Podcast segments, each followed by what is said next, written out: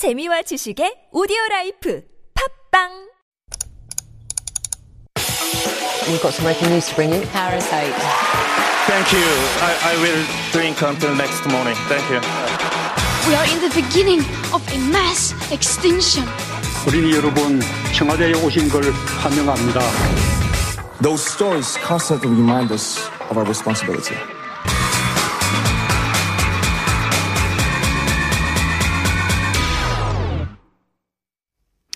And Dr. David Tizard has joined me in the studio for a lively discussion, as we always have with All a Buzz. This is where we dive into some of the week's hottest issues.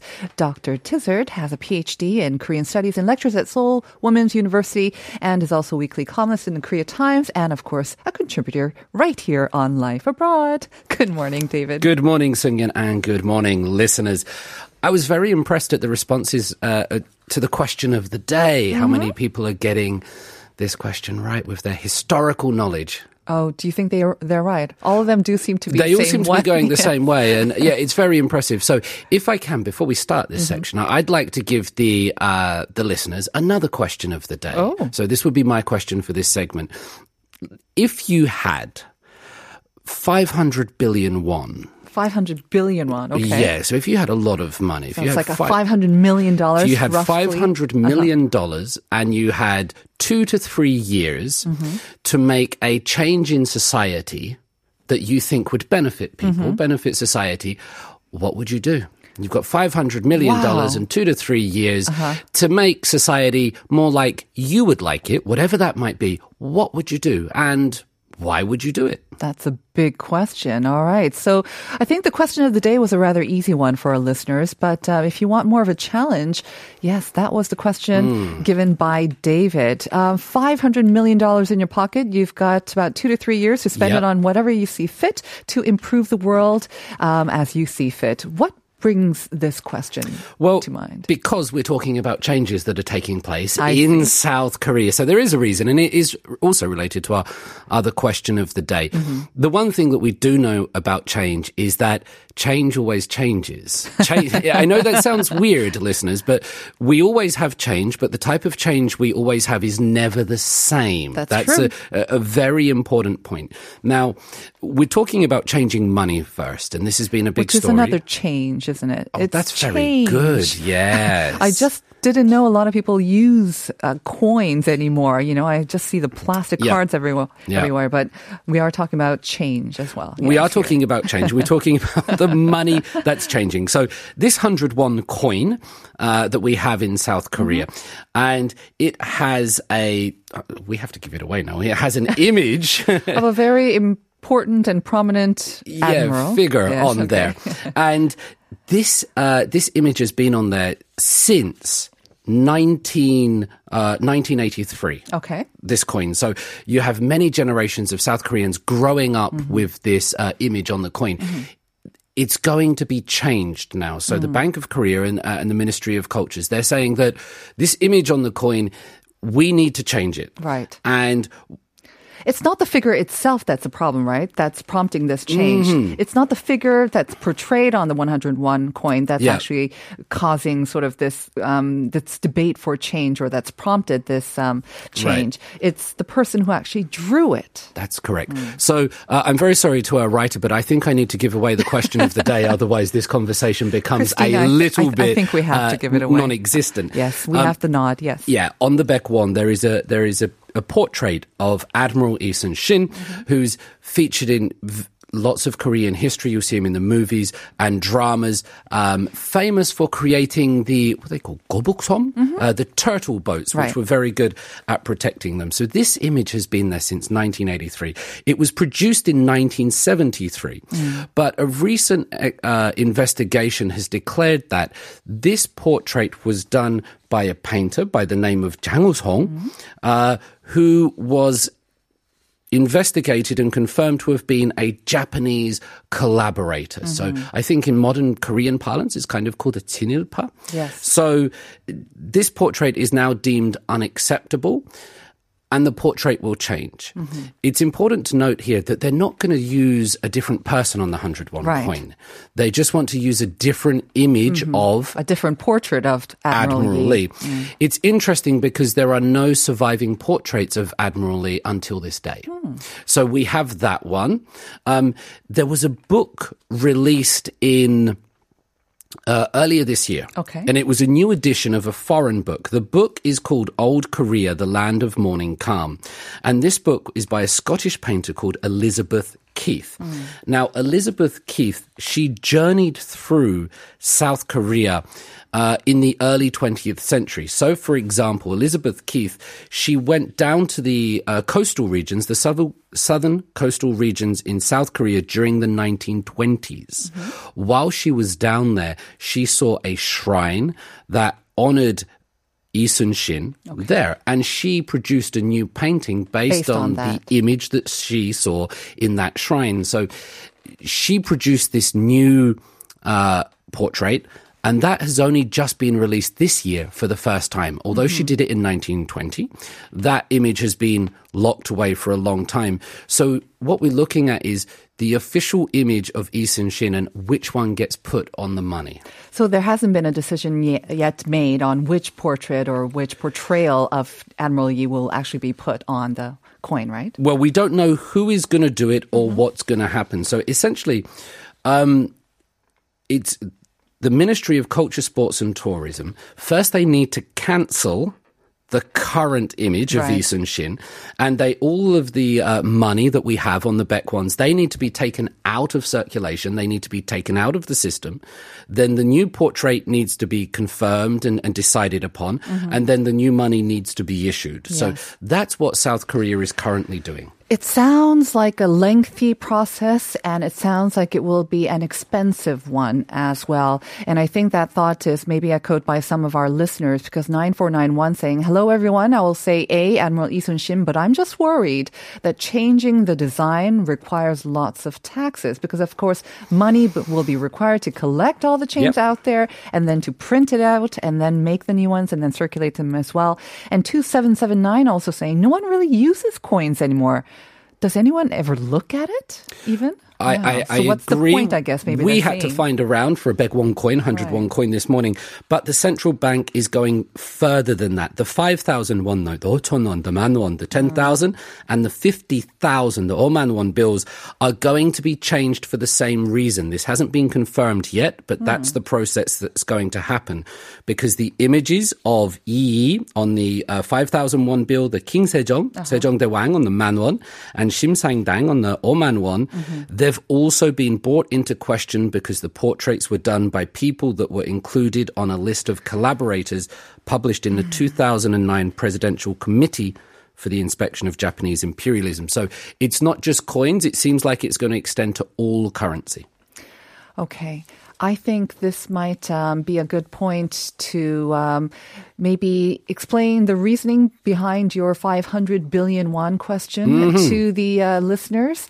And um, just um, one more qu- comment from our listener, 2311, saying, on the contrary, I think it's necessary changing these images, I guess, because the coins will become relics and will be kept throughout history. So another point there. That mm-hmm. is, yeah, it is a remaining piece of history. And so, you know, it will be expensive. It may be costly, but it's worth doing. Yeah, absolutely. And I think it's important that a discussion on this does take place rather than uh, decisions just be fast tracked through national assemblies. And if there is an overwhelming popular movement for it, then that absolutely has to be respected. The people's will is, is paramount in a democracy. Um, the But reason is for it my the people's will, though? Well, that's what we. The, that's why the discussion Right. needs to take place. Hmm. Obviously, so the reason why I had the question of the day is that the culture minister Park Yang-woo he said that this is going to take about two to three years Okay. to change all this, and mm-hmm. it's going to cost about five hundred million dollars to do these changes. So when I hear this and I think of how well we could spend 500 million dollars in mm-hmm. society to mm-hmm. make society for example do i agree that the japanese colonization was a, was a terrible and, and brutal oppression of the korean people absolutely Everyone would agree. yeah, do I do I agree that the Korean people were oppressed by this? Absolutely. Mm-hmm.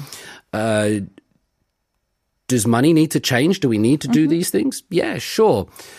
Do we need to spend five hundred million dollars on uh, changing something that Is gradually going out of use anyway. is gradually going out of use anyway, but we're not actually changing anything. I mean, if they said we want to change to a different person, we want to reflect different heroes, or the, the old ones are poison, I'm not quite sure uh, of the reasoning for the. For example, when I studied North Korea, and, I, and I've studied a lot of North Korea, the legitimacy of the Kim family uh, there is based on the uh, Songbun system and the Baekdu bloodline. And this, they get their legitimacy from their anti-Japanese resistance, and those who collaborated with the Japanese are then exiled, executed, and persecuted. So knowing that, and that's how North Korea runs. When I see this happen in South Korea 2020, I think it, it cuts a little bit close to home to the North Korean system of legitimacy for the ruling party. Now, that might be a, a legitimacy that people like, but I, I think that there might be different ways of doing it. But then I also need to consider, well, maybe that's what the Korean people want. Well, I think uh, you end that point on a very meaningful point. Is it something that is worth um, $500 million or 500 billion won? And more importantly, are the majority of the people, the Korean public, in 2020 supporting of this move, do they feel the need to spend that money, especially maybe during the COVID 19? And we know the economy is going to be suffering for years to come. To spend that money on something to change the face of a coin that, like our listener said, one of our listeners said, people really don't pay much attention to. Mm-hmm. And whether it's a coin that's going to be lasting in history as a relic, yes, even if it was drawn by a pro Japanese um, collaborator, that was drawn many, many years ago. That was our time. And as we say, things change. Things, and sometimes things reflect the times and um, we can't go back and change it so whether we keep it on our on our coins or not again um, I'm sure that a lot of people have different opinions, but whether that money and the time spent on that is the right thing to do, again, I would love to hear more of our listeners' opinions on it as Even well. the time. Why does it take two to three years? I mean, I mean, if somebody really believes in this and it's a popular decision, let's get it done, and then we will have more time to address other issues. I don't think this issue should occupy people's minds for mm. two to three years. It, it seems like a, a lot of bureaucracy, mm. a lot of taxpayers' money, and the opportunity cost of what could be being done elsewhere. That's not to say that this is not important, and it obviously is for some people, but there's an opportunity cost of people's lives in society. Right. Because we have a lot of architecture, we have a lot of some, you know, remnants from the Japanese occupation and all that. Does that mean we get rid of all of that? I'm not sure. So if our listeners have some opinions on this, we would love to hear your thoughts on it. But with that, let's move on to our second Okay. equally pressing change that is uh, being uh, experienced here in our Korean society. Things keep changing. And one of the reasons why I love and respect South Korea is because it does change and it does embrace the change. It doesn't Very rapidly. very rapidly. And, and that's a very difficult thing because it can sort of rip the traditions away and leave people in a very existential Mm-hmm. crisis. But South Korea does this very, very well. And it's fascinating to see. And a lot of that has to come down to the people who do embrace this change. The next change that we're going to be talking about is sitting on the floor. Yes. So what we're noticing is that a lot of the more, let's say, old-fashioned or traditional restaurants Mm-hmm. where people, customers would go in and sit on the floor, they're becoming far rarer Yep. in society. A lot of them are now switching to sort of the upright tables and chairs as Yeah. well.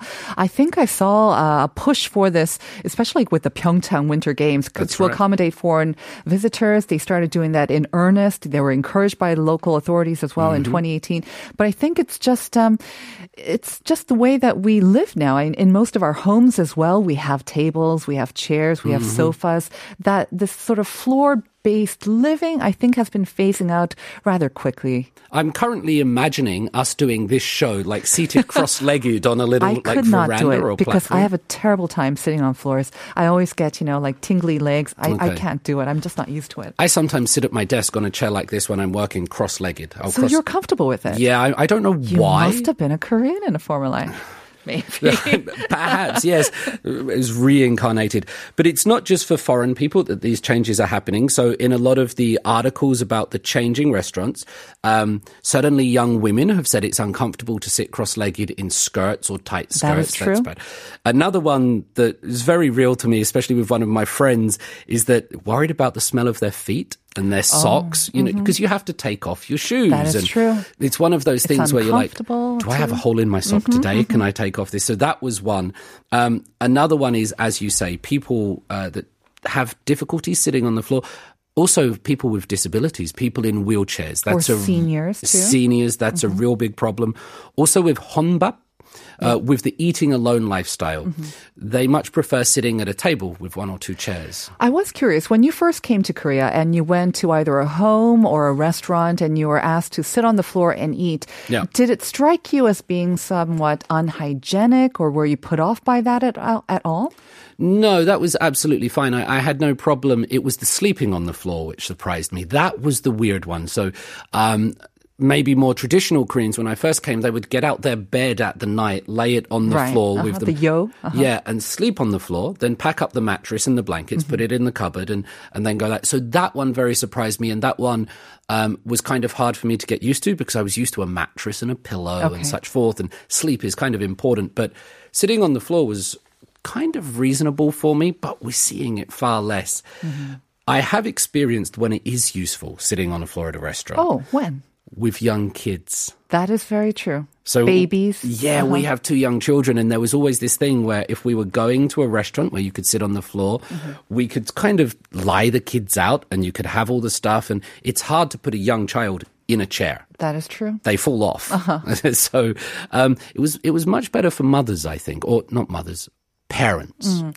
At the same time, you know what? Another advantage of these uh, sort of restaurants are um, the ondol. Mm. Because, you know, when it's cold like it is these days, Yeah. um, to go into one of those restaurants and then just sit on a nicely, you know, warmed uh, floor, that uh, just kind of takes away all that coldness Mm-hmm. right away and you feel much more relaxed and uh, people seem to kind of find it more comfortable as well. Yeah. That warmth from the floor. It's a really good thing. It's just a different way of experiencing it. And what we're just noticing in Korea is a lot of that is being phased out. And it's, it's kind of a natural thing. It, it's happening for a variety of reasons. It doesn't seem to be a big ideological push. It's just more and more Koreans find it comfortable to sit at restaurants. That's what they associate with being the natural thing.